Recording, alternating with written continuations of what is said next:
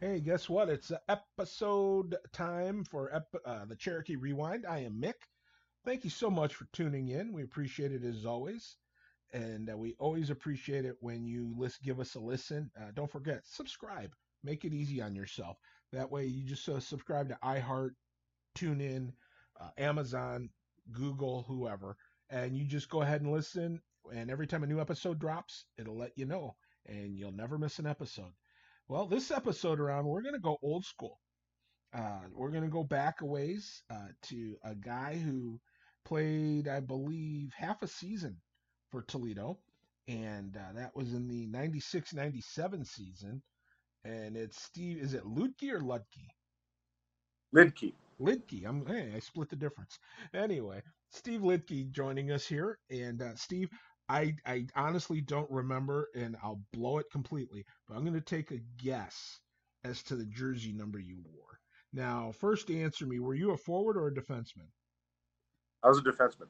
Okay, so I will take a guess and say you wore number. I'm going to say six. Uh, your guess is as good as mine, Mick. I can't remember. I felt like it was number two for some reason, but I don't. I honestly don't recall. Well, I thought two was Jason Reniger. Oh, maybe it was Rennie. I, honest to goodness, I can't remember. I always wore, all through high school, I wore number sixteen. So that that half year that I was in Toledo, I I really cannot remember what sweater number I wore. Okay, well, that's all right. We'll we'll, we'll figure it out. Because see, the thing is, is that I don't do I don't do you know I'm no Joe Rogan or anything here. All right, I don't go in there and research and try to get all this stuff together and you know say okay you did this on February 12th 1996 and it's like what no I don't do that I I'm I try to do all of this as much as I can from memory and uh, and so you know it's like I remember Yours is probably what's that yours is probably better than mine. well let's put it this way. I don't like i said i don't remember you know specific dates on on a lot of stuff but i remember events you know things that happened. And just i have fun with those. And that's kind of the whole idea with this It's just to kind of you know just remember what we did back when and you know just to kind of have a few laughs about it.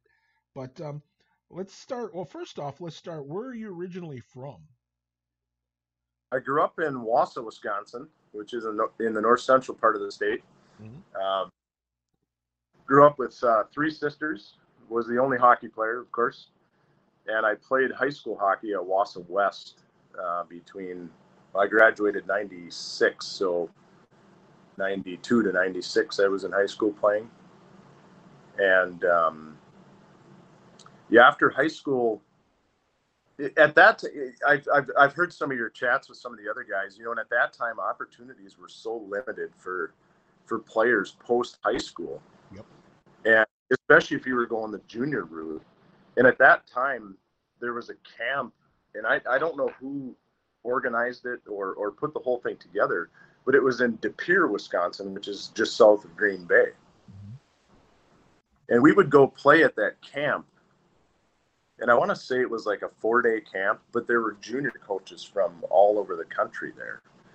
And after that camp that we attended, and I say we, meaning myself and a bunch of players that I, I played with in our conference in high school, had opportunities. There was a college opportunity right away for me.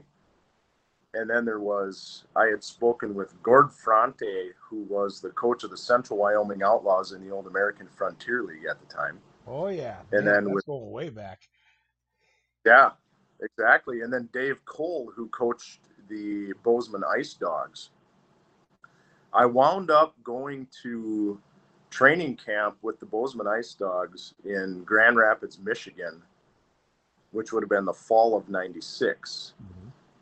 Uh, incidentally, it was the first time I ever flew on an airplane was from my hometown to Milwaukee and then to Grand Rapids. Wow. got through training camp. There were a lot of cuts that took place, and, and they, they had the group that they were going to take to Montana. And so we boarded a bus and headed west Wow. for 20, hours or whatever it took to get to Bozeman at the time. Good night. Now, I mean, that's a long way away from being that kid, uh, brother to three sisters, and you're the only hockey player. What put you on skates to begin with? I mean, what got you interested in the game? My dad had played in high school. He, in fact, his graduating class in high school was the first class that was all four years at Wausau West. And he had played. So when I was four, I got a pair of skates. And at that time, it was interesting. And, and the way the youth hockey worked in Wausau was it was, I think Jennings mentioned this too. It was similar for him. It was sponsored by the Wausau JCs. So you'd go and they would actually issue you equipment.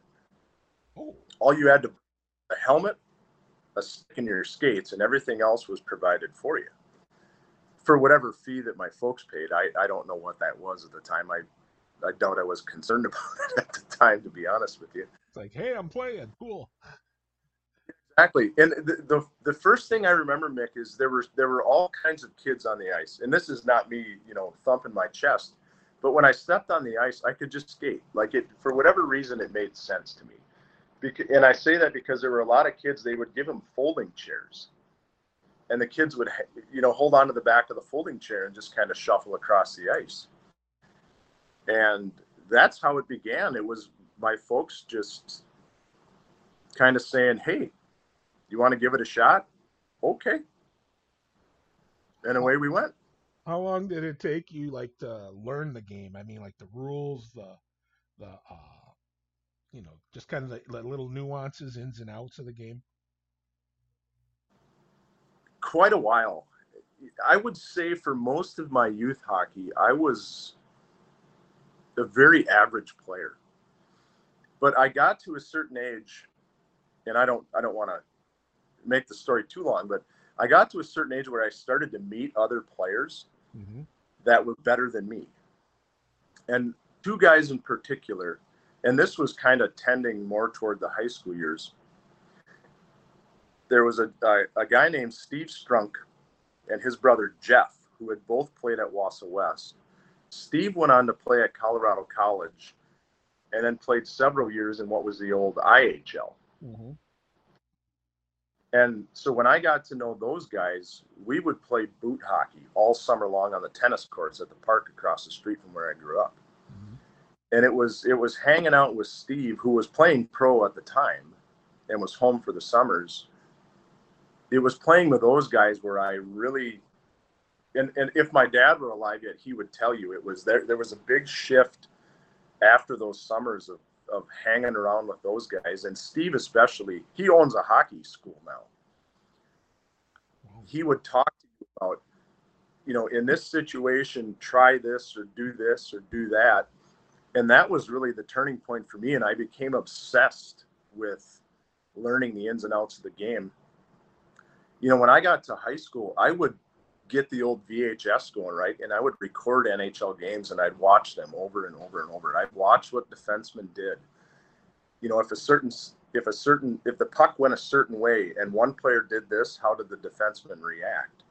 So to answer your question, it, you know, if I started at four, it was in my early teens that I became obsessed with trying to really figure out how the game worked. Okay. Now, uh, did you play house throughout your youth hockey, or did you play travel too? It was all house. I had an opportunity, and I can't remember the name of the team. So youth hockey was all just the the the Wausau JCs, you know, all the way until I think, well, until we went to high school. So whatever that is, age 15 or whatever it is, um, 13, I guess. But in my freshman year of high school, there was a different camp I had gone to again over in the Green Bay area. And this was just before the Gamblers came into existence in the USHL. And I can't remember the name of the team. But I remember talking to my high school coach and saying, Hey, these folks reached out to me and asked if, if I would be willing to come and play there. And he and I remember him saying to me, Steve, you do what you want, but just understand you can't play here then if you're doing the traveling thing, you can't play with your high school team. And I said, well, the heck with that. I, I don't want to leave my high school team. So I continued that through you know, through those four years. So you play at Wausau. What was that? West, you said? West, yep. Okay. So what was the caliber of, of, of hockey like as you were trying to navigate through high school? We had a great conference. Um, I'd struggle to remember all of the teams, but I would think I'd have to do some research. But I would think if anybody did, if you go back and look at some of the players that came out of, you know, I mentioned Steve Strunk, he played pro. Um, there were a couple other players that I wound up playing against in juniors that came from Stevens Point. Um, there's a uh, well, of course, if you look at the NHL, um, Craig Ludwig yeah. is from Eagle River, and, and so he played in the same conference, obviously years earlier. So it it the high school level in that part of the state is is very competitive in that in that conference. And over the, you know since we've been there, what getting on 30 years ago, it's improved dramatically. Now, um, were the teams that you had? I mean, they were competitive. Were did you were your win loss records pretty decent or? We had great teams in high school. We never did play in the state tournament. We had a wonderful coach, uh, and I and I still call him coach even at almost 40, 40 years old. Uh, a gentleman named Pete Susans, just a, a wonderful guy, great mentor. Um, we had great teams. We again, I'd have to go back and look. We never we never finished the season with more losses than wins. In fact, one year, I think it was my junior year, we started the year. I think we played 22 games in high school a year, 22 to 25, something like that. We started the year up until Christmas, we were like 13 and 1. And I remember our coach telling us that he had been asked to do an interview with the newspaper, and he said he didn't want to do it because every time he did an interview with the newspaper, the team would go on a losing streak. So we start the season, we start the season 13, 13 and one, and finish it like one and eleven or whatever it turned out to be. and you know, Pete was just furious that that he even accepted the interview because he felt like that turned the tides on the season. That is too but, fun. I don't know what it's like elsewhere, but high school hockey in Wisconsin is interesting because at the end of the year, it, it getting into the like your conference tournament really is isn't about wins and losses because you play in the tournament either way, and if you can win your way through, you can wind up in the state tournament. We just were never fortunate enough to do that while I was playing. You know, and it's funny because I mean, a lot of people, you know, some kids will tell you in their stories that high school hockey just wasn't for them and they wanted to be play at a higher level to them and be more competitive and i smile because i still remember you know the fact that you know you talk about you know northern wisconsin being you know some really competitive and really skilled hockey players come out of there and that played there and i think of that i think of places like obviously minnesota uh, mm-hmm. you know you look at chicago the chicagoland area uh, even in in Detroit, you know, in the metro area, you know, a little north of it and a little west of it, uh, and even in around Detroit, it there there was some really good competitive hockey, you know, being played at the high school level, and you sure. know, I I think it and it makes it. I mean, for a long time, it's changed now, but for a long time in Toledo, the the the high school season or high school level of playing, the, the, the jump was too big for most high school uh, players to try to get to junior. You know, while they were high school age, they couldn't. I mean, they most of them. I mean, unless they were uh, travel, you know, midget, major, mid, whatever, midget, minor, tier two, tier three, uh, playing and going from that to junior. Yeah, that that was a you know you could see it, but the Toledo kids back way back when we always had out of town kids and billeted them because sure.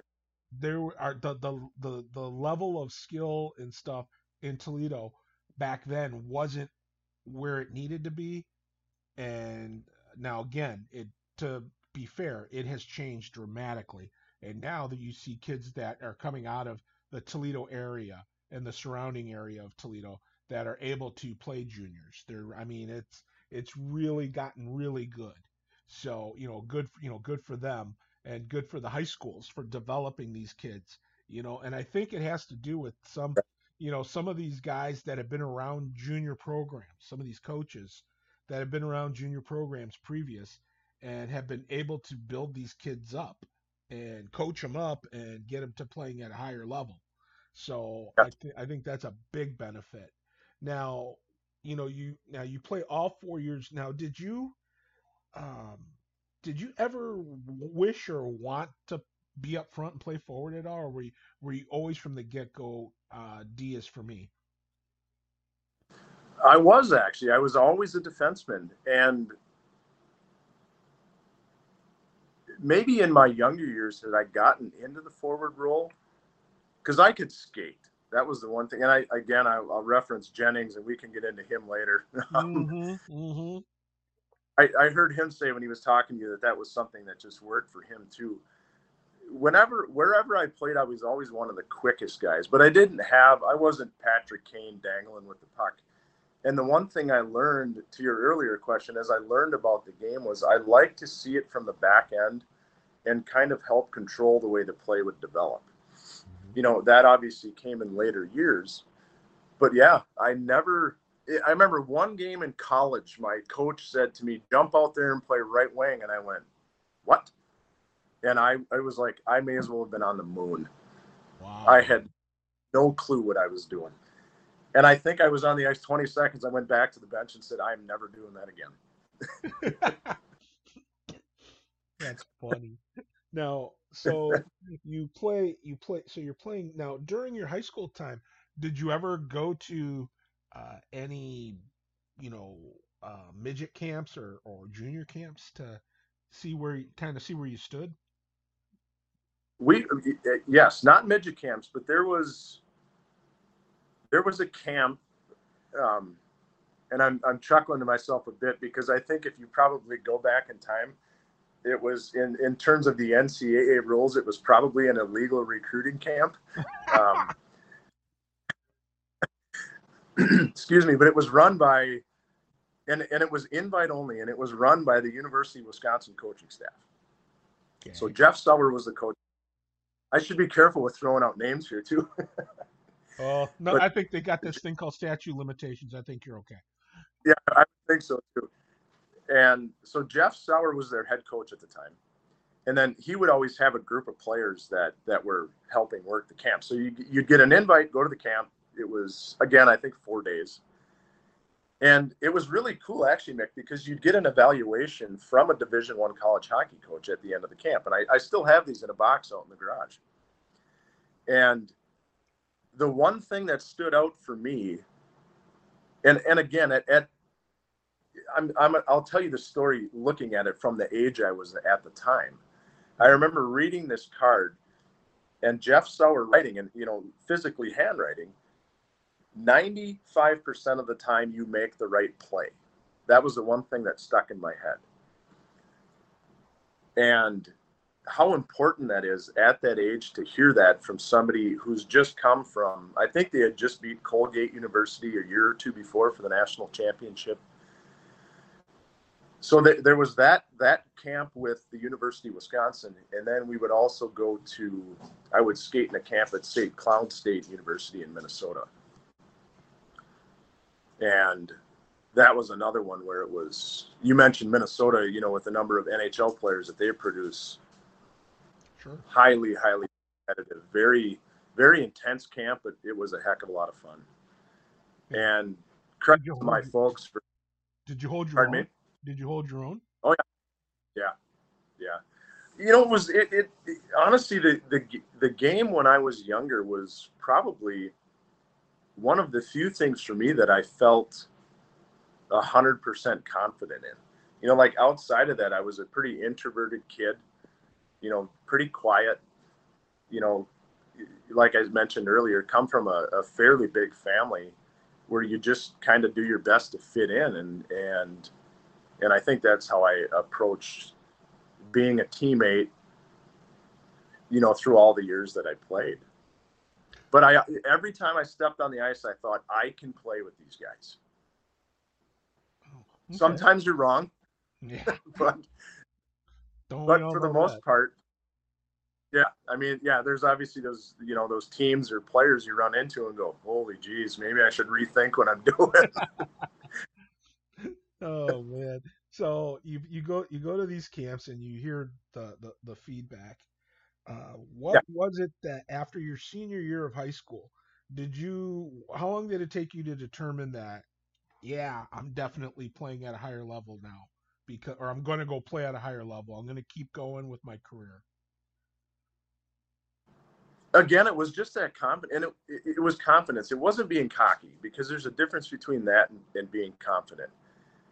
I just I knew I could play somewhere. I just, you know, again back to some of your other conversations. You know, in the mid '90s, there there just weren't that many opportunities, so you had to be in the right place at the right time. You know, I mentioned that camp in De Pere, and that's what that turned out to be. Was right place at the right time I dismissed a, a college offer in Boston and and went the junior route instead because quite frankly at the time I wasn't ready to go to school. I didn't know what I wanted to do with my life professionally. I thought, you know, all of us think we're going to play in the NHL, right? Yeah. So yeah, I mean, it, you know, that's the, every kid's dream that plays a game. So I decided to go the junior route and and and hooked up with the with the Bozeman Ice Dogs, and that was a, it was that was a bit of a tumultuous start because I'm on the ice with the guys every day, right? Yeah. So you you know these are your mates. You're playing with them. You're practicing. You're playing games, and then all of a sudden one day in a hotel lobby, the coach comes to you and says, "We're sending you to the Central States Hockey League," and you go, "Where the heck is that?" and he says Toledo, Ohio. And I remember my first thought being, how in the world am I going to get from Montana to Ohio? well, it, turns out there's another kid, his name is Jade Parnell, who was also from Wisconsin and had a vehicle in Montana. Mm-hmm. So we gather up our belongings and pack him in Jade's car, and, and the trip starts. It's a total disaster from the beginning. Jade and I go to the gas station, fill the car up, and Jade's kind of a nervous guy. Yeah. Like real twitchy. We take off from the gas station. We had to stop back at his billets, and he turns his head and he looks at me and he goes, "Holy crap! I forgot to pay for the gas."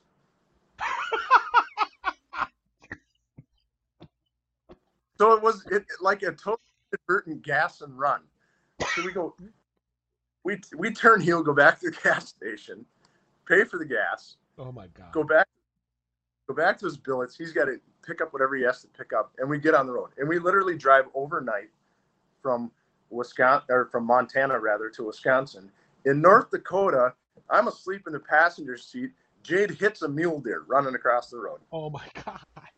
The oh. car. Oh. Yeah, the car. The car is fishtailing we wind up in the center median, if that's the right word. And I remember waking up going, We're okay, we're okay, we're okay. He gets control of the car, we get back on the road, we keep going. Nice. So we get to Wisconsin, I don't know, it's six in the morning or eight in the morning, whatever the case is. And then my folks drive over from Wausau to pick me up and then return me home. I get on an airplane fly to Detroit. I mean, this is literally within 72 hours. Oh now, you imagine this for an 18 or 19 year old kid, right? Yeah. I get on an airplane, fly to Detroit. Scott Searing picks me up in Detroit. We drive to Toledo. I stay at his house. We drive back to Detroit and play a game the next day. oh my God. And I'm on the ice that night, Mick, going, I don't even know where I am. I know none of these players. I met the coach 24 hours ago. And I don't remember if we played the Chiefs or we were playing the Metro Jets. But anyway, long story short, this was my introduction to the team in Toledo. And that's what the story that led to me landing there was. Oh my was a God. That's um, insane. It was wild. It was I, I don't think I remember getting back to Searing's house after he picked me up in Detroit. And he said, you know, here's the here's the guest bedroom. I remember laying across the bed on my stomach with all my clothes, shoes, everything on, and passed out. I bet. I bet. My God. And then play, played the next night. Wow. Now let me ask you, um, going back when you guys hit the deer, do you know if if it survived or?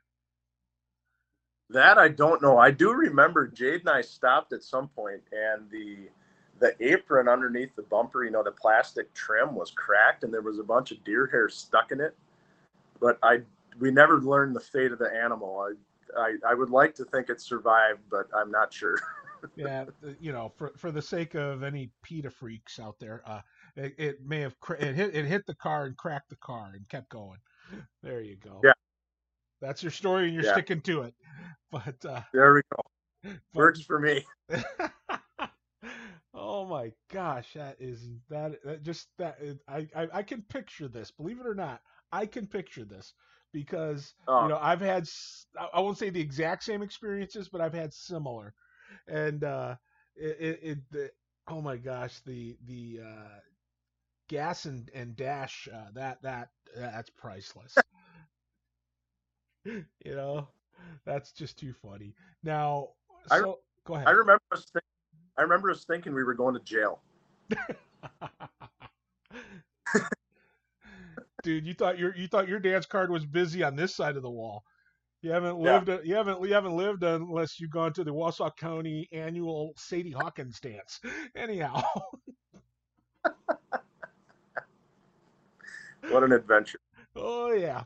So now you get to Toledo, and uh, what was the? I mean, obviously it was a very, we'll, call it informal, an unusually informal introduction to your team. Yeah. Uh, how long did it take for you to where you could kind of go, okay, I can breathe. You know, I can, you know, uh, I think I'll be okay here.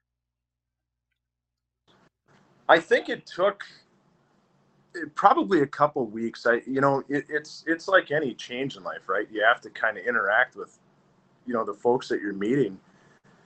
But that group was, you know, from the coaching staff to the players was so welcoming and and you mentioned earlier you know everybody kind of comes from everywhere else so you everybody has that connection right that you know and this is a thing i think that is lost on a lot of people is you know for a junior hockey player especially in your first year it's it's constant change.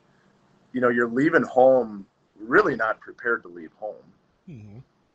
you wind up living with a new family and you're meeting new teammates and then trying to learn a coaching system in a league and and you know improve yourself. It's it's very taxing when you're 18 or 19 years old. Some of the kids were 16 years old when i when i was in bozeman we had rookies that were 16 mm-hmm. you know still in high school and you know so there's that couple week period at least for me where you're getting to know people and you kind of figure out who you're going to connect with. Who are you playing the game with? Who's your you know, whether you're a forward, who are your line mates, who's your partner on defense. Um, but once that happened, that that group of players was so good, you know, from top to bottom, that you just, at least for me, you quick, you pretty quickly figured out your role and just fell into it. Okay. And and that's what everybody, that's what made that group successful was everybody understood their job and they did it without any ego. You know, and what kind of uh, amazed me back then, because I mean that was my first exposure to junior hockey. I mean, my mm-hmm. my only other exposure to junior hockey was listening on the radio to the Windsor Spitfires, uh, and yeah, because uh, the radio station had a real powerful signal, so I could listen to Steve Bell call games, and I I just, I mean, to me, it was Canadian hockey, so it had to be just a step, a couple steps under the NHL. So I just, I kind of assimilated it that way, not realizing the whole junior hierarchy and how it, it trickles down, etc. Not only in Canada but here. You know, I learned that later. All I knew was just that it was a, a team on the radio and cool.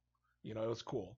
You know, and uh, I, I, so when I went to Toledo, I, you know, uh, I a friend of mine that I worked with uh, invited me to a game, and he was saying that you know they need a play-by-play guy uh, for the videos, and I was like, oh, I said, well, it's your lucky day, you know. I said I went to school for that, blah blah blah, and uh, so awesome. I got to I got to meet the owners, and of course uh, the late great Dr. Rod McCarthy, um, the owner, he was doing the play-by-play, but he would always chirp and and get all excited by the play. He spent more time yelling at the referees and chirping them on into the microphone than he was calling the games. So, you know, that I offered to do it, and so they heard me and they said, "Okay, you know, go for it. You know, you're in." So I was real grateful for that, I, that was my first real opportunity, and I never forgot. And I spent 20 seasons until 16, 17 to uh, doing play by play. It started with just doing on the videos, and then I went to another company where they had me voice over their games, and then I ended up uh, a couple like a year or two after that. I ended up uh, the internet was take just starting, and so I did all our games on the internet. Well, it was funny. I learned from that first year. You know, that first year, you know, of course, the team gets all the way national championship and falls short.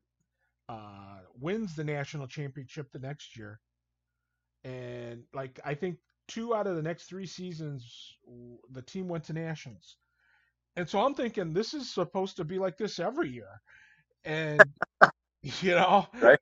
You know, but uh, it's like no, it isn't, and then you realize after a while you realize how I mean unless you're St. Louis, but uh, you realize how hard it is to get to nationals and how hard it is to qualify, the work you got to put in. And of course, at that point, you realize they did they did that too. But I'm just saying, from uh, from from a kid, you know, a 16 year old, even through 20, even through the 20 year olds, you know, you're expecting a lot out of these kids, but the payoff is so sweet when when you're able to pull it off. It, it really is, Mick. Um, I mean, let me mention three things real quick. Stories we need to come back to. One's about Windsor, one's about St. Louis, and then about the people that you worked with for 20 years. But you're right, the payoff is, and I recall, and this bothered me a lot of time when I was playing in Bozeman. Our our coach would, at least twice a day, he would say, "This is a business," and I remember thinking, I'm 18 years old, just trying to get to the next level like I don't understand for me how this is a business, and and it it for a little bit it took away from the experience. Now all these years later, I understand what he was getting at, but at the time, um, it you probably could have told the story a little better. But you're right. That's that's the approach you have to take. You have to treat it like you're a professional and pay attention to what you're doing and, and mind your business, your role on the team, and be a good teammate and you're right, it, it literally sets you up to be successful for the rest of your life. If you can take those core values away from it, and that's what we learned at the junior level, especially when you have such a great coaching staff like we did in Toledo. You know, I remember thinking at first that Bob Zion was freaking insane. but, this is gonna come. This got... is gonna come as a shock to you, Steve. But you're not the only person that I've heard that from. Now, they, like you, they've grown to understand him and love him but yeah, exactly. when they first were introduced to him, it was like, oh god. yeah. One of the first things I remember, Mick, was you, you know I, told you the story. Get through the first game, and then I'm finally going through a formal practice. And Searing always made it fun. We always had a good time in practice. But God help you if you did something stupid because Zion would grab you, pull you aside, and say, head rolls. And the first time he said it to me, I went, What? what I don't what is a head roll? So what he would basically do is he would arbitrarily assign this number of head rolls you had to do based on whatever infraction you were guilty of, and you'd turn somersaults on the ice, and he'd just stand there and stare at you. and when he was satisfied, when he was satisfied you'd done enough, you'd get back in line and go through whatever drills you were going through. And I remember the first time going, where where did they find this guy? Oh, I love it. I love it. You're 100% right. By the end of the season, you, you know you you can't help but love the guy because he was a he was a good coach. He understood the game, but more important, he cared about the kids. Yep. You know, it and and and I'll I'll take that with me the rest of my life. And that was both him, Omi, and Searing. I mean, they they all treated us the same way. Nobody played favorites. It was kind of like the Lombardi thing, right? When he coached the Packers, you know, everybody was. I mean, the reference there was he treated everyone like dogs. They didn't do that in Toledo, but they were they didn't play favorites. Everybody had the same expectations. It's give us your best every day. And uh, you know, the funny part is that I, you know, I think about, you know, back then.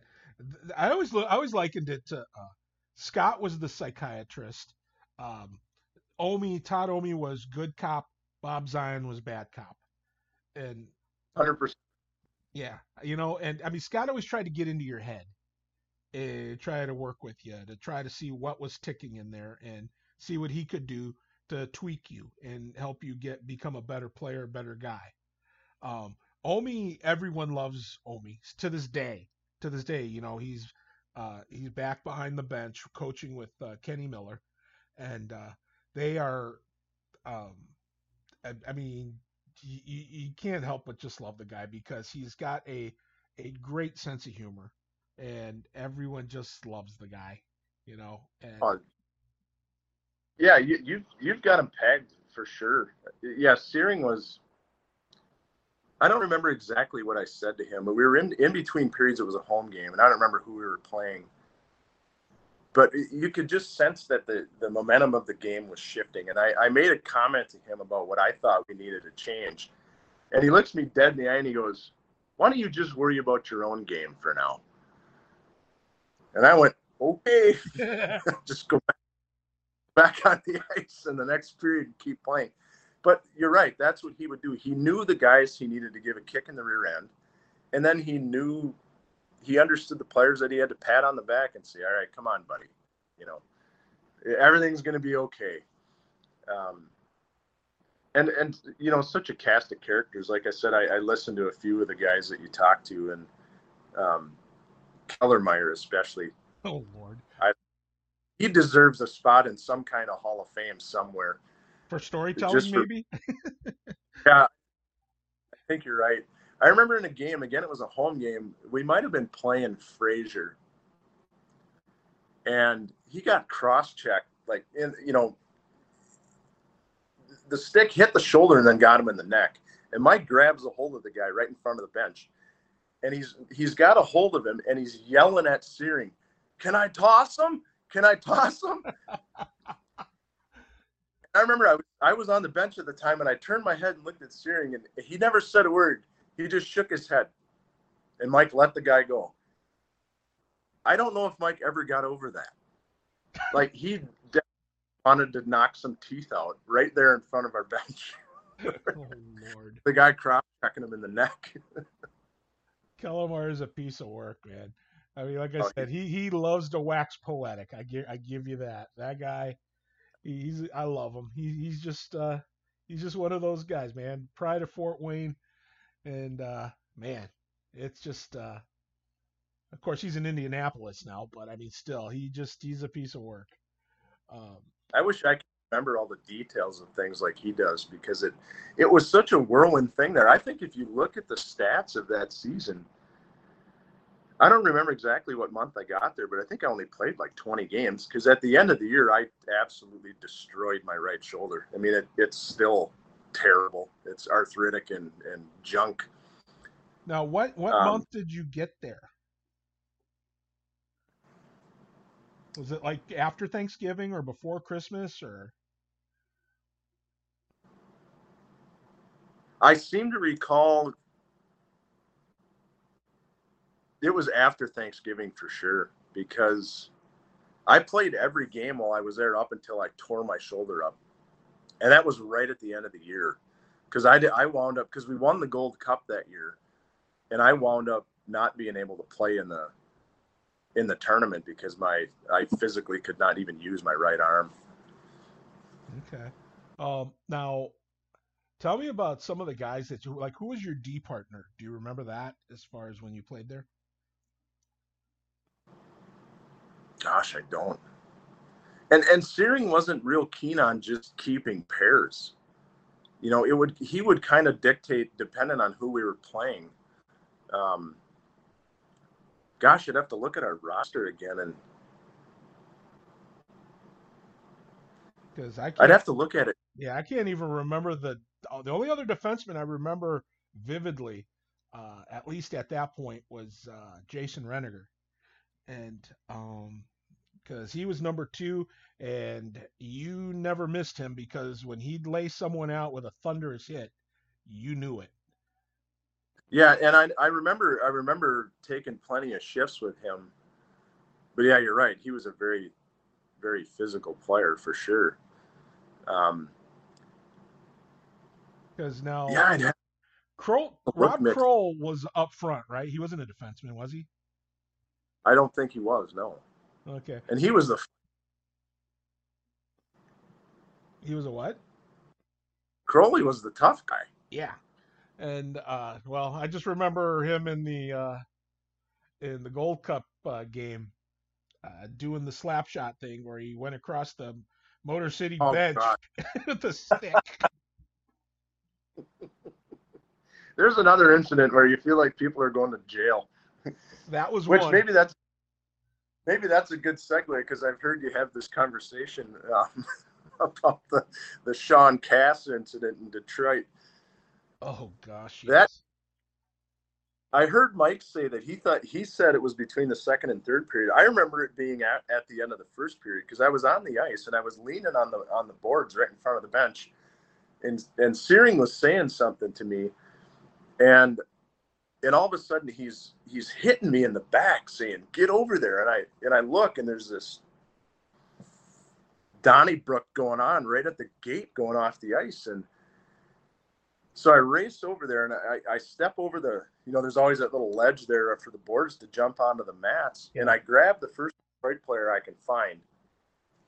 And my momentum carries us off the rubber mats and onto the concrete.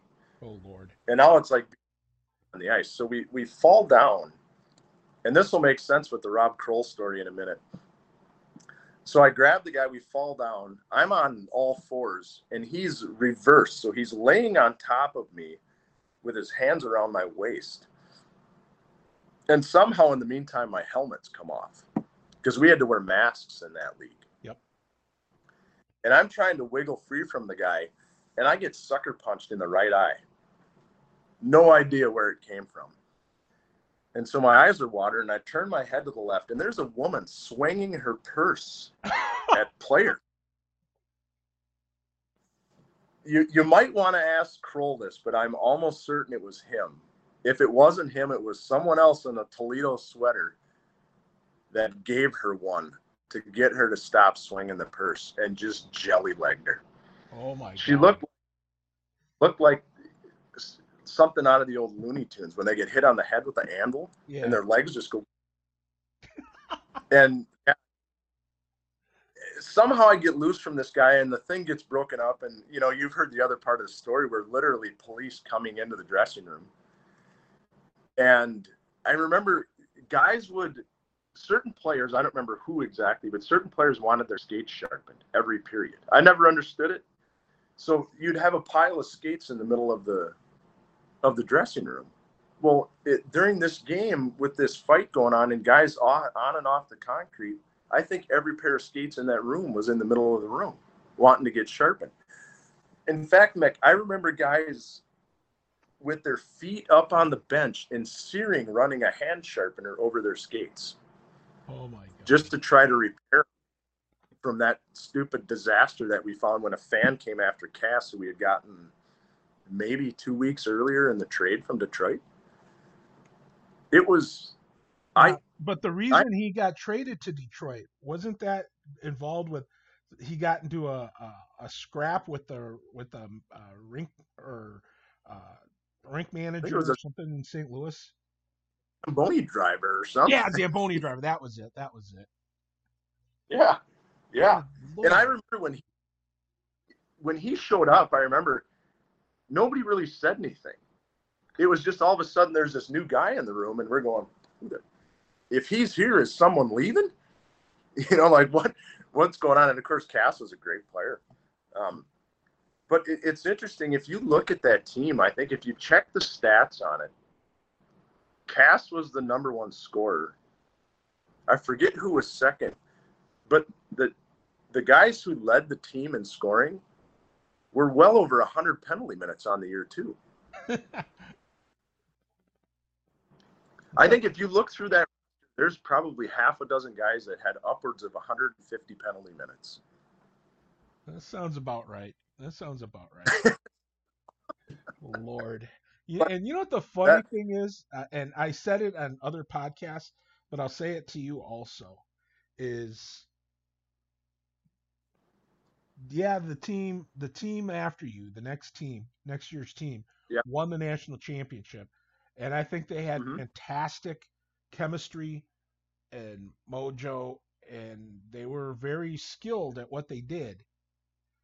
But as a team unit, uh, as a as in terms of talent, I think top to bottom, I think your team in that year had more uh, was a better team than the year that won nationals because those guys were individually they all had great talent and skill and whatnot and they uh, they had they bonded really well but like i said i just think that you guys um, you guys had uh, just uh, it, i mean you guys were a powerhouse and you just ran into another powerhouse. That's all. You know, yeah. and that happens. Yeah, I think we finished that year like we played 40, right? So I think the the the record was 23 and 10 with some mm-hmm. with some ties in there. I think mixed in. Mm-hmm. And you're right, Nick. Super talented bunch of guys. Um, just and the, and everybody got along. You know, I heard Mike mention this too, and and Kyle as well when you talk to Kyle Jennings, and he and I are really close today. Everybody was just working in the same direction. It was most nights it was we're not going to lose. You know, we did 10 times that year, but and that again goes back to the coaching staff too was you know just getting everybody moving in the same direction it, it really was a special group of all the years that i played and i played through college um, i look back on that group as as more fondly than than any other team i played on now um when you you know uh, tell me a little bit about some of the other guys that you remember i mean I remember the Deitches were there, Sean Bratton, uh, yep. Kyle. Um, trying to remember who else. Um, the legendary Ronnie Burnside. what can you tell me about Ronnie? Oh boy, here we go with this one. We played. I I think it was an odd, for whatever reason, a Thursday night game in Detroit. And again, I don't remember if it was the Chiefs or the Jets but then we were off. We didn't have a game again until Sunday, and it was back home in Toledo. I'm going to leave out two names just to avoid uh, incriminating anybody, but I'm going to include myself and Burnside. okay. We we came well, and part of the reason is I I have a a pretty good feeling of the other two guys that were with us, but I don't want to misstate names and and and tell the story incorrectly. So we came up with this idea that let's go let's go over to Windsor.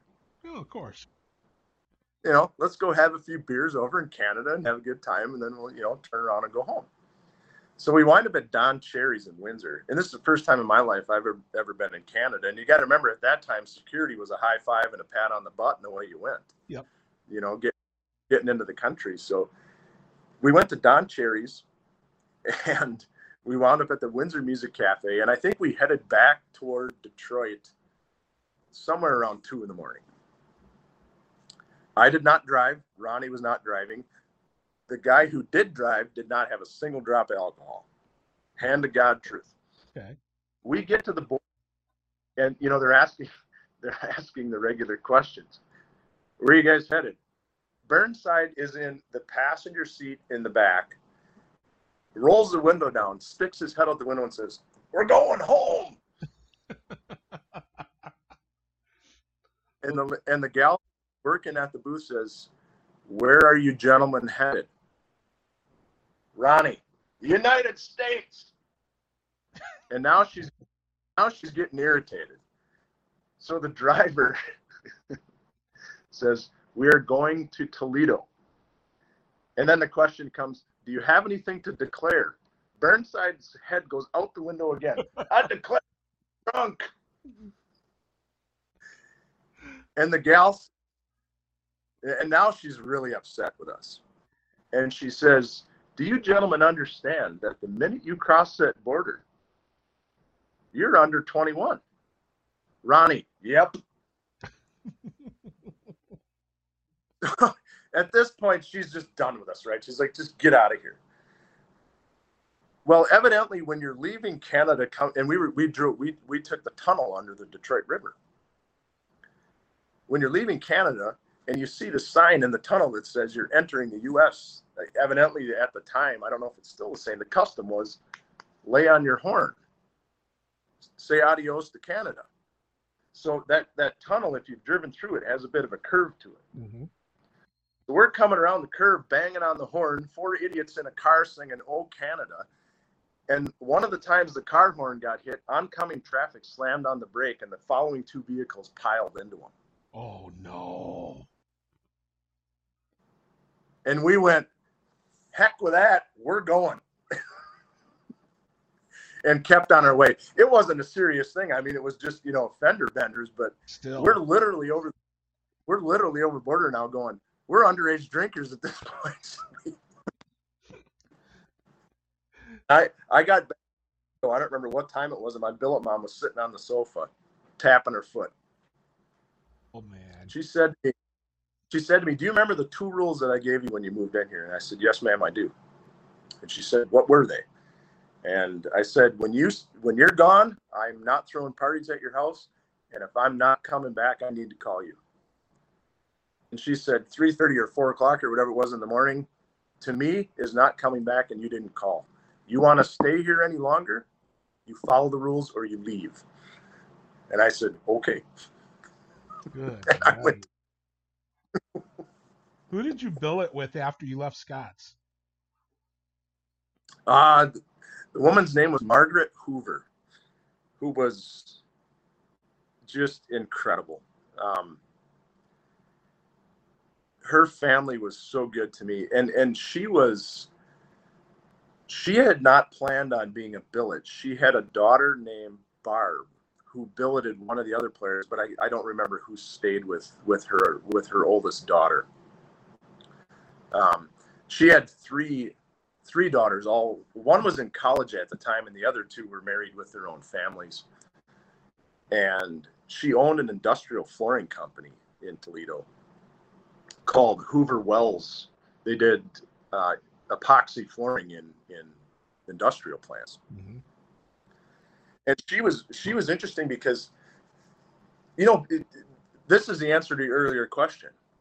I did get there between Thanksgiving and Christmas because I remember I was in her house for about two weeks and she left for a month to go to a house that she owned in Florida. She would winter in Florida. Wow. So here's a kid that she's known for two weeks, and she actually left money in the cabinet for me to get groceries. Wow. Yeah, she was she was unbelievable. She she got sick of me, you know, like most of us, I suppose, because all we wanted to do was play hockey. We'd sleep till 10 o'clock in the morning, and she got tired of seeing that. So she made me go to work at her company. So I would do that from seven in the morning until about one, and then we would skate in the afternoon. And uh, yeah, she was wonderful. We'd sit at her kitchen table and just talk for hours about everything. Mm-hmm. Just and I don't think that uh, necessarily unique to the stories you've heard from some of the other guys. Everybody in Toledo was so good to us, and I think, you know, if you're you get into that situation where you're with a good family, and and life feels somewhat normal when you're so far from home and i think that's what built those good teams was you know everybody around us was so nice to us and, and so welcoming and it just made you want to go out and, and and just you know when they were at the games especially the billet parents you know i guess in a way by winning games you were in a way saying thank you for for being so good to us you know Mhm. It's a good motivator. Good motivator when you have Yeah. that kind of that kind of uh, uh, background uh, support. You know. Oh, it, it was fantastic. She she was so good. And and this, by the way, is is how. So I was the two guys I was closest with on the team were were Ronnie Burnside and, and Jennings, and Jennings would come. My billet mom had you know the dial up internet at the time. Yeah. So Jennings would come over to the, come over to the house, and he and I would hang out. And what was interesting with him was he and I were like two peas in a pod right away. It, it just almost inseparable. So he'd come to the house. I'd have to go to work, and he would literally sit on that damn computer all day long in the chat rooms, talking to people. Of course. Well, we know now that he's you know a country musician. My billet mom had a karaoke machine. And so Jennings would sit down there in the basement and he'd plug CD after CD into that damn karaoke machine, pick up the microphone, and he'd stand there and pretend like he was on stage, which, you know, obviously now makes sense. But at the time, it was like, good Lord, Kyle, put the microphone down. Will you please just stop? Did he uh, did he run out there and uh, put on a wife beater, some uh, aviators, his ball cap, and start Oh, running God. around? Have you seen some of those early photos of him when he first started doing it? I saw one. I saw one, and and he told the story on his podcast about uh, he coached a little bit down in Nashville while he was Yeah. down there, and he ended up his team ended up playing Kellemeyer's team, and how Oh, I didn't know that. yeah, and uh, he he talked about that where Kellemeyer had a a a, a, photo, uh, an eight by ten that he first put out, one of his first photos that he put out, and it was him trying to be do that where he's got the aviators, the cap, the wife beater, and the whole nine yards. Exactly. And and and and uh, and Kellemeyer gave it to one of his players, to one of his captains, and sent him over to their bench and said, uh, "Hey, Mr. Jennings, yeah, I know who you are here. Uh, could you uh, do me a favor?" And and hands him the photo for him to sign. And uh, I, Kyle's like, I was ready to, you know, it's like he just looked over across the bench, and of course, you know, uh, over at Kellemeyer, Kellemeyer's, you know, just beady little eyes, just you know, all that stuff. That that's just vintage Mike Kellemeyer right there for you. It's a 100% sounds exactly like something he would do. Um, yeah, Kyle and I have been close for for quite a few years. Um, I'd go down and see him in Asheville. I was down to see him in in February over in Kalamazoo shortly after his dad died and Mhm. hung out with him for a week. And, um, yeah, it was. Uh, yeah, it's just those friendships, you know, from from those different teams that um, that I don't. I'd be reluctant to say you don't find that in other sports, but I, I feel like in the hockey world, it's just it's a little bit different, you know. And, and most of us played other sports, you know, baseball, football, wrestling, whatever you were into, and I just I there was nobody else in other sports that I've taken relationships that I still have, you know, at almost 44 years old now. Yeah, you know, and it's I, I, I think it's because you know baseball, football, basketball, those are entrenched and ingrained throughout the country, not just in certain pockets.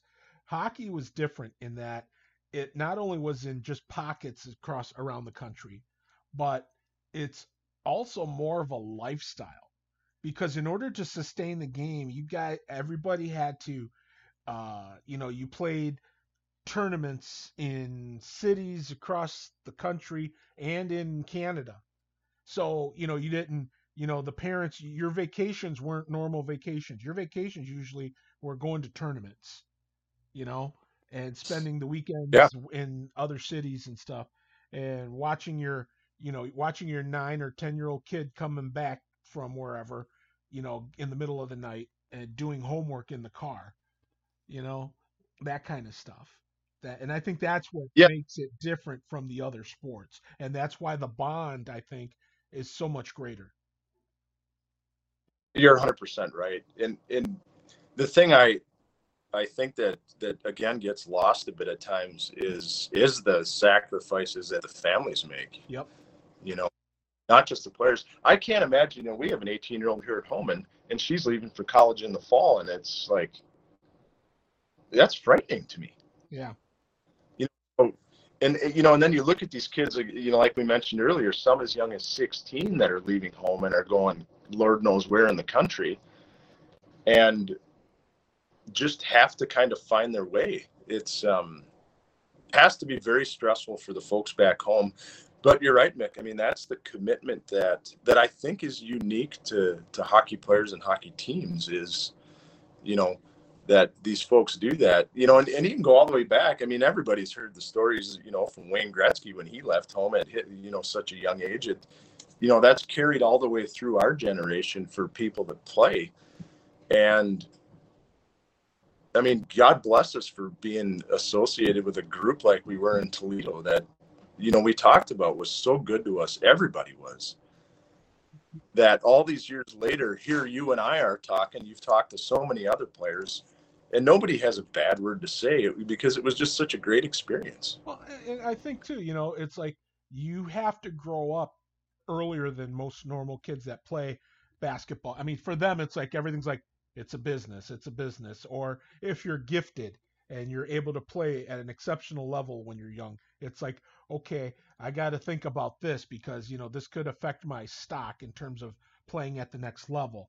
Um, you know, and they that's how they treat growing up as where with hockey players, you guys lived in it, while you were still going to high school you know you lived it you it didn't matter if you were the gifted player or not you you you had to a lot of times live in someone else's home a complete stranger's home uh and you you rode the buses and rode the cars at you know an early age single digits. So th- that kind of stuff you know you did that once or twice a season if you're a basketball team or a football team maybe. But you do that you do that all the time from the time you're in uh, even before pee-wees you're you're used to going to tournaments in Toronto or going to Boston or going to Chicago. You know it's like that's no it's like mm, it becomes almost routine you know? And that's why I say it's a lifestyle and you and, and I think that's what makes hockey unique from any of the other sports is the fact that you've got to grow up faster than you do elsewhere because you don't have the uh, that you can just stay at home, hang out with your high school or schoolmates all the time, and and do all that stuff unless you're just playing house, you're playing high school, and then that's it. You know, otherwise, I mean, if you're if you're doing travel, especially, uh, especially out, and even after high school, you're still only 17, 18 years old, and before you can even go to think about college, you're going to live at a stranger's house. You're going to be going to new cities. Um, that's a lot to take in Yeah. a kid. It, it really is, and and and the one thing that that gets you through it is is that it's it's common amongst every player, almost every player on the team. I mean, there are a few that are normally closer to home, but and and I think that's where that bond comes from with those with those teammates all these years later. Is you're right, you're growing up together, even if it's just for a 40 game season. You learn so much at the time, and you know, again, if you fast forward all these years, the opportunities then that it affords you, you know, you talked about, you know, the coaching that Kellermeyer's done and the coaching that Jennings has done. And, and, you know, obviously these things don't happen if we don't make the commitment and, and get lucky enough to land in some of the places that we did. You know, I wouldn't, I don't know, I, don't, I certainly don't think I would have gone to college if I hadn't played hockey. You know, and then that turned into degrees in engineering and and the job I have today And it's all because at four years old, the folks said, Hey, you want to give this a shot? Wow. And I mean that sincerely. I, I, none of that happens. I really believe this. None of that happens without putting those skates on at age four. Wow. Man, that's awesome. Now, where did you play college at? I went to the Milwaukee School of Engineering, so Division three. Okay. Yeah, and I studied um, I studied structural engineering and construction management, mm-hmm. and um, and that's what I do today is is uh, manage construction projects in the healthcare world. Now, how was uh, how was hockey at, at, at that level in uh, Milwaukee? Uh, it was okay. Um, we played the the conference or league, or I guess I'm not. I don't really. I don't pay much attention to college hockey these days, but the the college um, game at that time was it was a small conference. All the teams except for one were in Wisconsin. There was one in um, at the time Findlay University in Ohio had a program. That I think their long term goal was to go to Division One. Now I don't think they have a program at all. No, they don't. Uh, not. I I can't say that it was a super skilled level of college hockey. I did play with a couple of guys that that that wound up playing in the minor leagues after we graduated. Um, one guy that I played with was head and shoulders above anyone I had ever skated with. He reminded me of Paul Coffey when I'd watch him skate. And he played in the uh, in the East Coast League for several years. Oddly enough, in Alaska, if that makes sense, because yeah. they were part of the ECHL at the time. But no, it wasn't. And and that, quite frankly, Mick, is when I kind of lost interest in the game was because it just it wasn't competitive enough to keep you interested in it you know, and again, you you mentioned the term growing up, and at that time, after two years of junior hockey, you know, I'm 21 coming in as a freshman, and 25 when I graduate, and then you're just on to other things at that time. You know, it's um, so I never went the route that some of the other guys you've spoken with. I never got into coaching. Not that I wouldn't have had an interest in it. I just, you know, got onto other things, and you know, and and now with a family.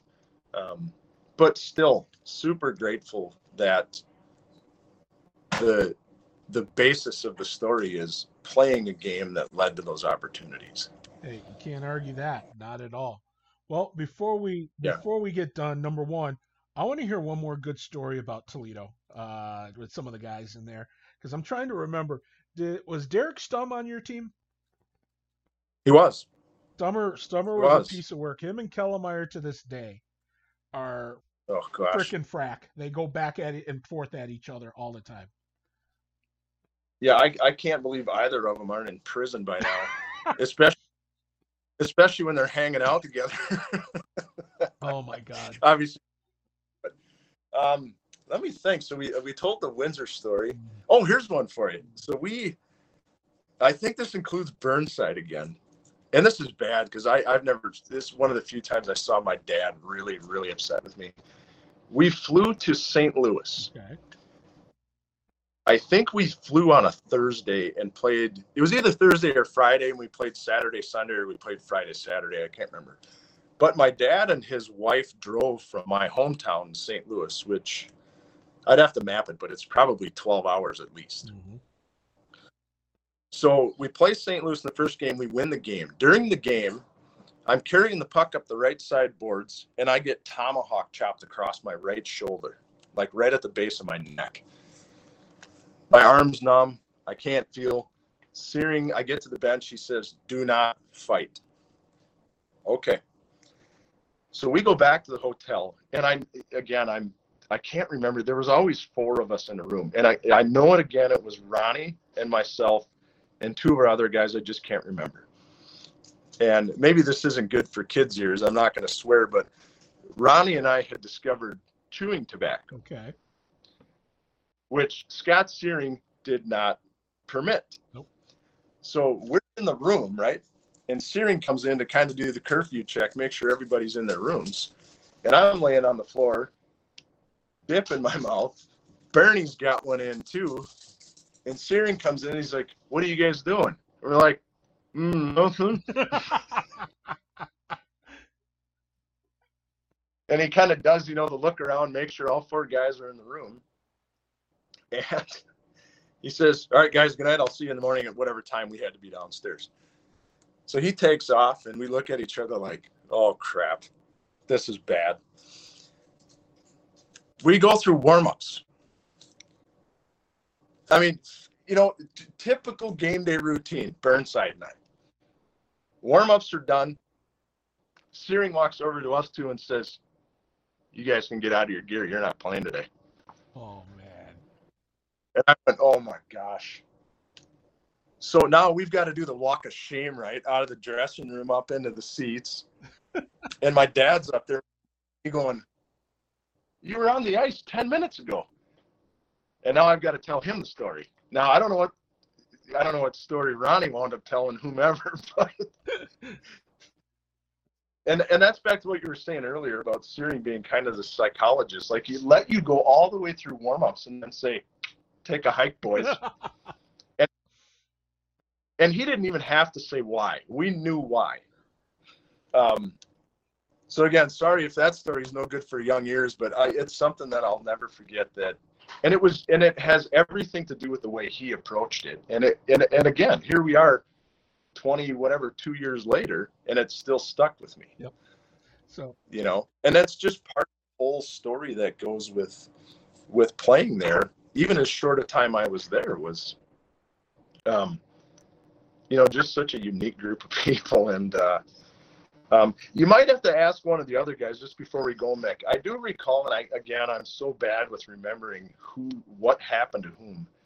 But I remember one of our guys, again in Detroit, stretching out in the dressing room, and someone walked by him and stepped on the tip of his finger with their skates and cut the tip of his finger off. oh no, I have not heard this one. Ask Kellermeyer; he might remember because he he remembers everything. But somebody got their pinky nipped off in a dressing room one time, and it was Oh my god. it was a it was a little bit chaotic for the rest of the team at the time. Gee, you think? Oh, oh my God. Yeah, I'll I'll There- definitely reach out. There was another one during a game. It might have been um oh shoot. Again, maybe it's a mic question.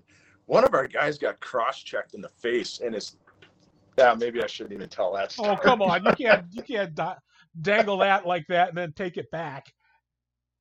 he he get he get cross checked in the face and the helmet like because we had to wear the mask. The helmet comes up and folds his lip.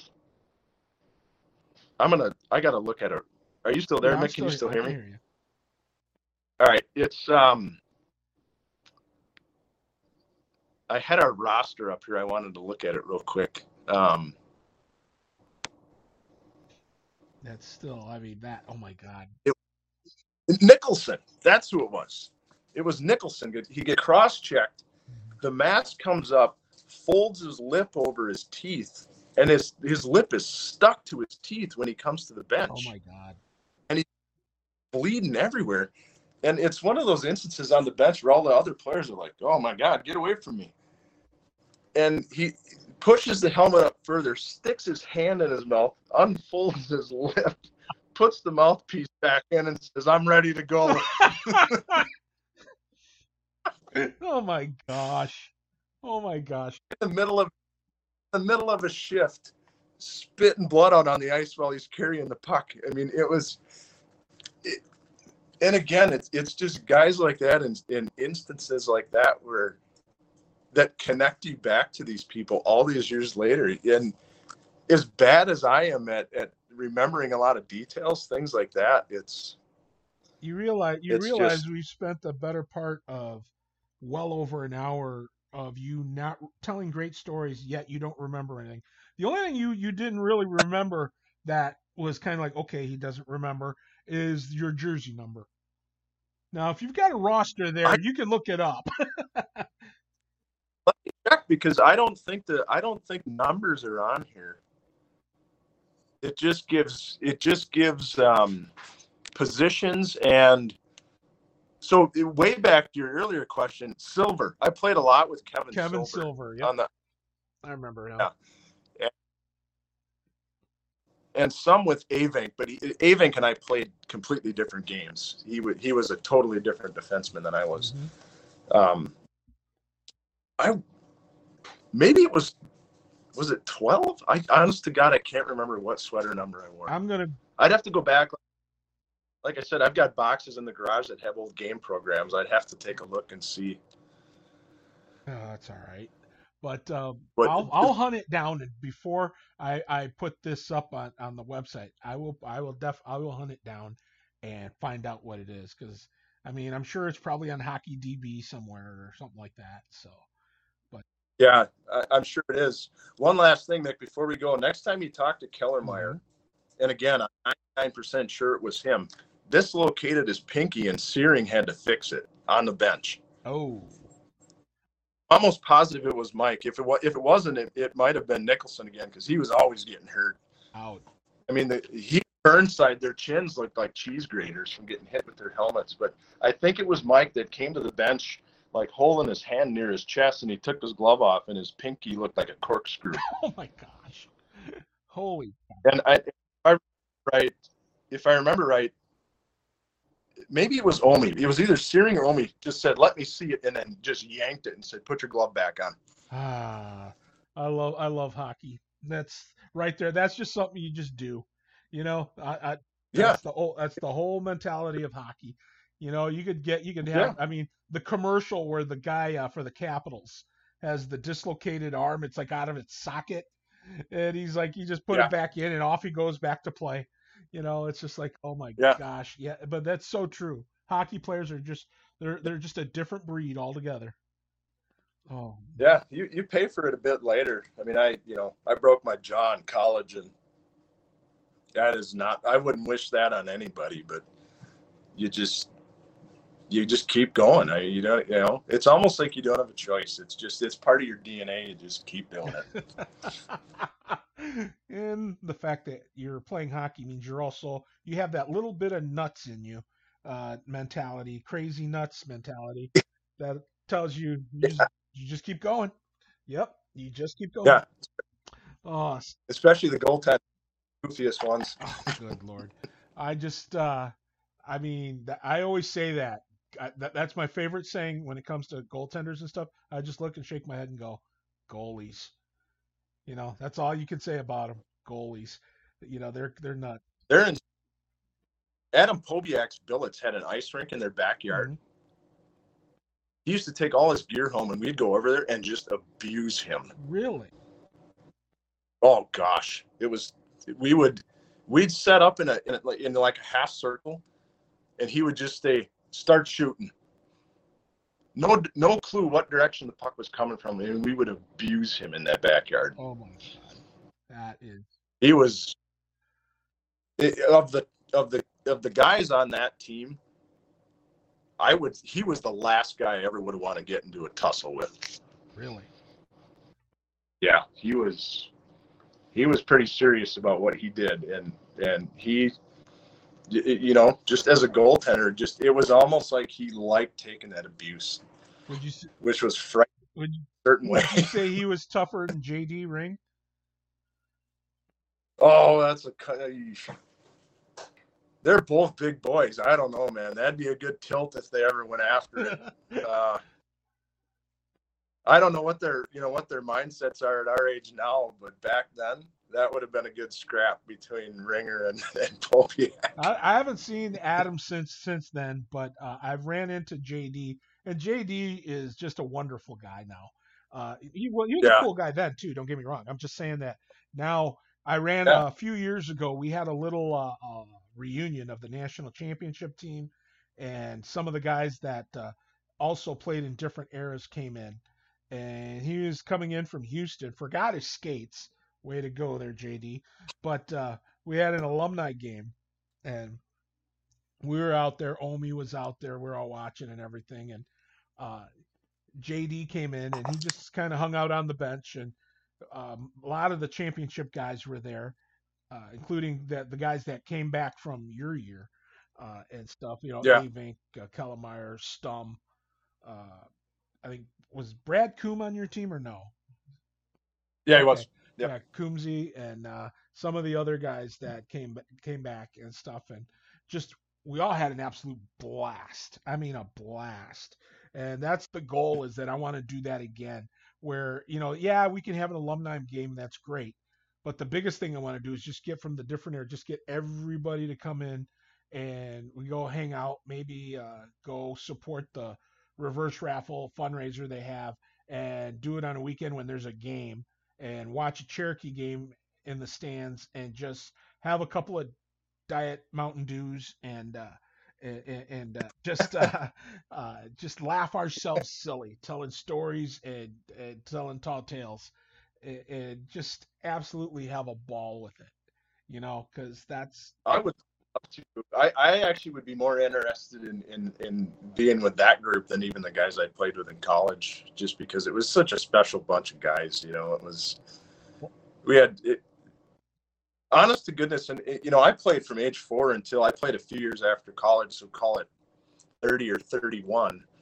So in those 25 plus years, still remains my my favorite year of hockey was not not so much the first half in Montana, but that second half in in Toledo was just was just fantastic. And and it, the one regret, and I mean this singularly, the the one regret I have is I had an opportunity to come back that next year, and I decided to go back to the Frontier League. And uh, so I missed that that championship year, which um, I'm still kind of upset with myself about. It. yeah, but you know what? but guys, they all deserved it. They all worked their tails off. They're it's such a good group of people that that they definitely earned and deserved it. Yeah, and and they did, and you know, uh, it, I guess if there's any, it it may not console you at all, but just look at it this way: you were the building block for them to go on to win that national championship game. It came off of guys like you, Bratton, Burnside, um, you know, uh, Um, Deitch, the Deitches, you know. too. Speaking of Pobiak, they would drive him crazy. I, and I forget if it was Mark or Jay. I can't remember which one, but would call him Podiak with a D instead of a B.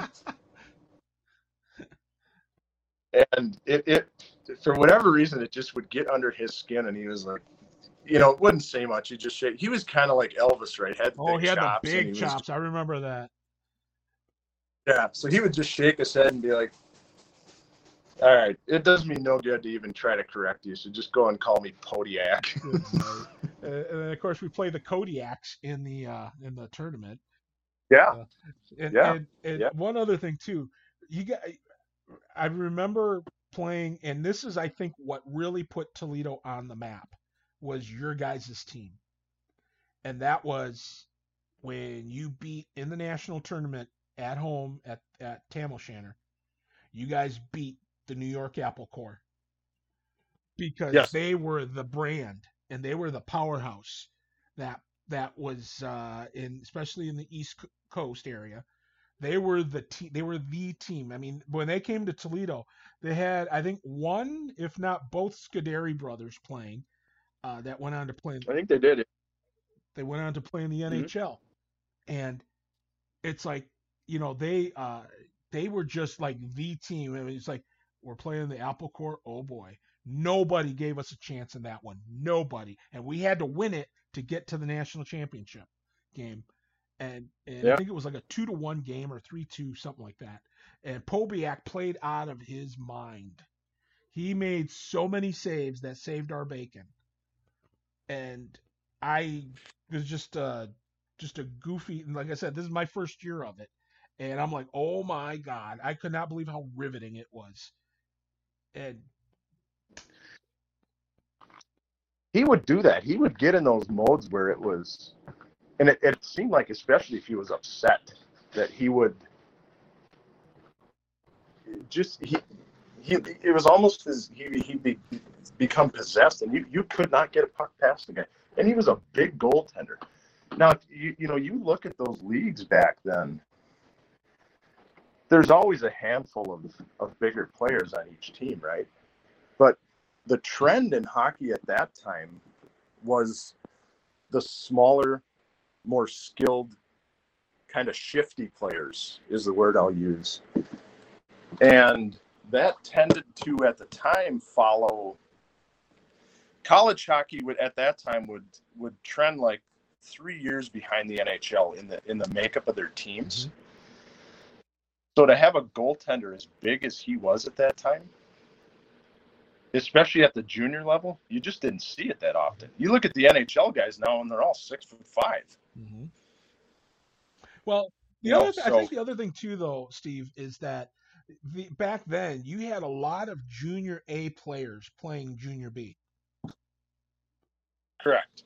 100%. Because there was only what? I think Kyle said there was only like eight NAHL teams back then. Yeah, there were three leagues because you're right. It was the North American League, the USHL, and then the, the Frontier League. The Frontier League, where I started that year, I think had six teams, if I remember right. Mm-hmm. The USHL was a bigger league at the time, but you're right. The opportunities were nothing like they are today. And I think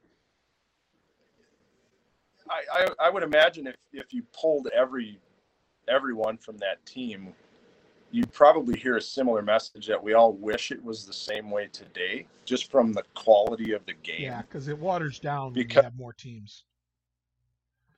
Yeah, you're absolutely right. And you know, I mean, God bless the kids that get the opportunity to do it because of the conversation we're having. I mean, it it, it you know, it presents so many more opportunities for other things. But yeah, I think for the, the kids and juniors now, it it's a lot more difficult to get opportunities down the road because everybody plays juniors now. Yeah, true.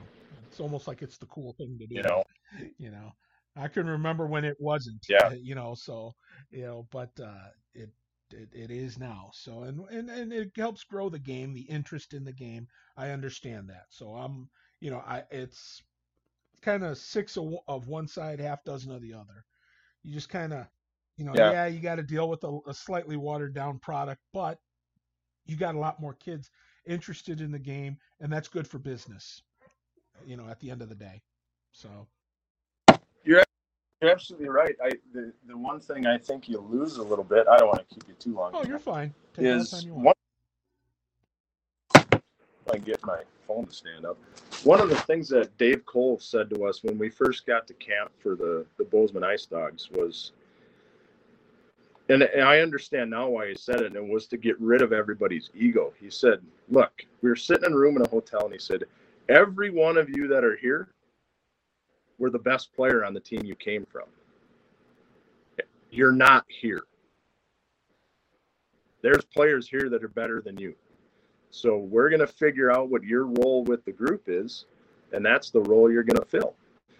And that's something that's stuck with me ever since then, obviously, because he, he was absolutely right, but nobody had ever said that to us before. Mm-hmm you know, you have a tendency, and I think I think Jennings mentioned this when you know when he got to Toledo. You you know, there's you you you have a tendency to come in and be a little bit cocky, and the first time somebody steamrolls you or you get your rear end chewed out by the coach and they take you down a peg or two, you know, you kind of find your place and go, all right, this isn't about me. This is about this group of guys that I'm playing with and what we want to accomplish. What I've done in the past doesn't matter. And that's a good life lesson to learn too. I agree with you, know? you there, buddy. 100%. The old hockey cliche, right? You're only as good as your last shift. That's true. So. very true. Oh man, I tell you. Well, I'll tell you what, Steve. I have had an absolute ball. You know, uh, getting to talk to you. Uh, this has been a lot of fun. Uh, I always close each episode up with uh, what would you like to say to Cherokee Nation?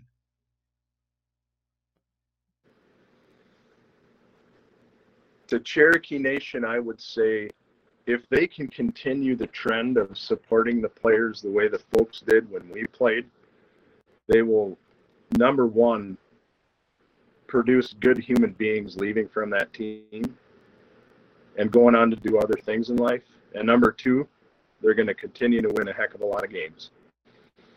And the most important thing for me all these years later is for people in Toledo, as good as they were to us, to get an opportunity to thank them and just because it was such an important place for all of us that went through there. And everybody's had success in their life, you know, to different degrees. But, and I, I'd like to think that it had a lot to do with everybody coming through that organization and the way we were treated. I couldn't agree more. You know, I went in. I, yeah, just a wonderful. I tried to quit that team so many times, Steve, because I was like, okay, got to move on, got to move on. I couldn't do it. I couldn't say no to Mrs. Reniger she, at the time.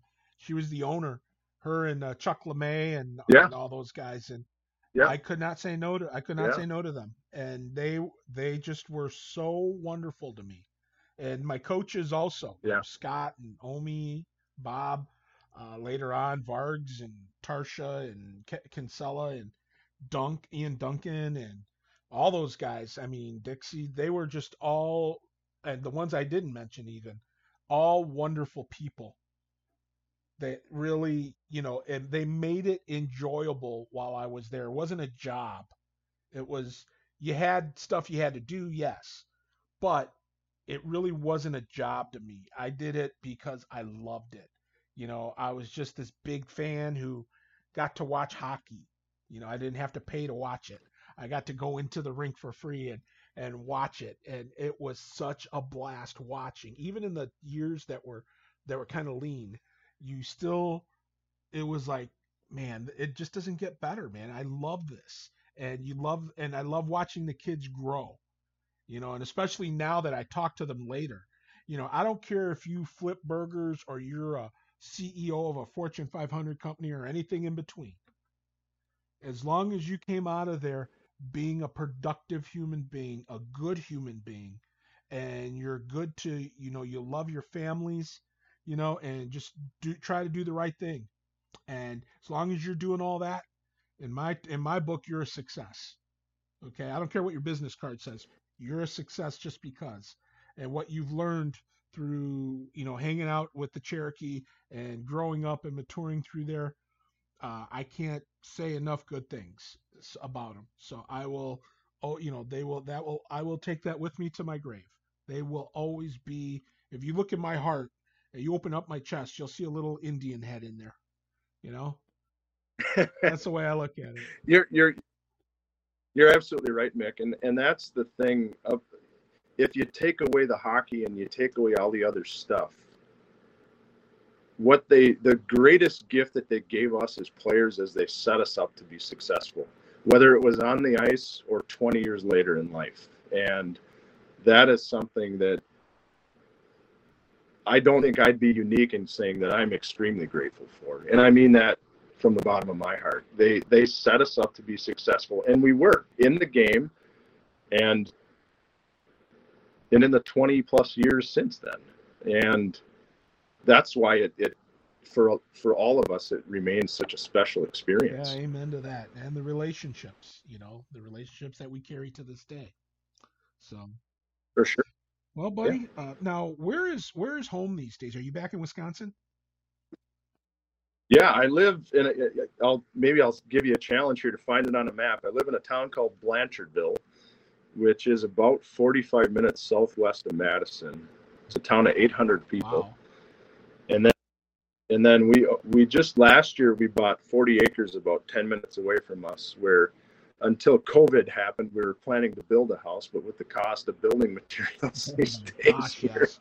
Yeah, I understand that one all too well. But uh, no, I, I I know where Madison is, so if I go southwest, yep, I got you then. But uh, yeah kind of it, it's about as far to go to dubuque for groceries as it is to go back to madison so we're out here in the middle of nowhere and just enjoying quiet life these that's days okay. I, I live in a little town too, so I understand. Although when I want to go to the city for groceries, I only got to go eight minutes.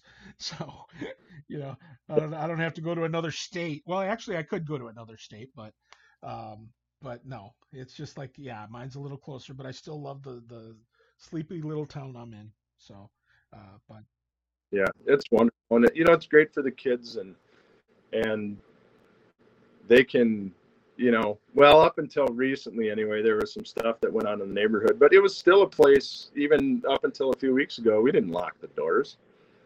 Mm-hmm. You know, if you ran out of the house to go downtown to the hardware store, even if it's you know toward the end of the day, just leave the doors unlocked, come and go. You know, the dogs are out running around. It's it's I'm with you when you when you say the sleepy little town. It's perfect for our family. That's family. A good thing, man. That's a good thing. Well, Steve, I appreciate you doing this, brother. Yeah. And uh, uh, when we do have that reunion, I hope you're gonna find a way to get down here, bring the family, and let them know that uh, uh, this was a part of your life. You know, this part of your life and how good it yeah. was.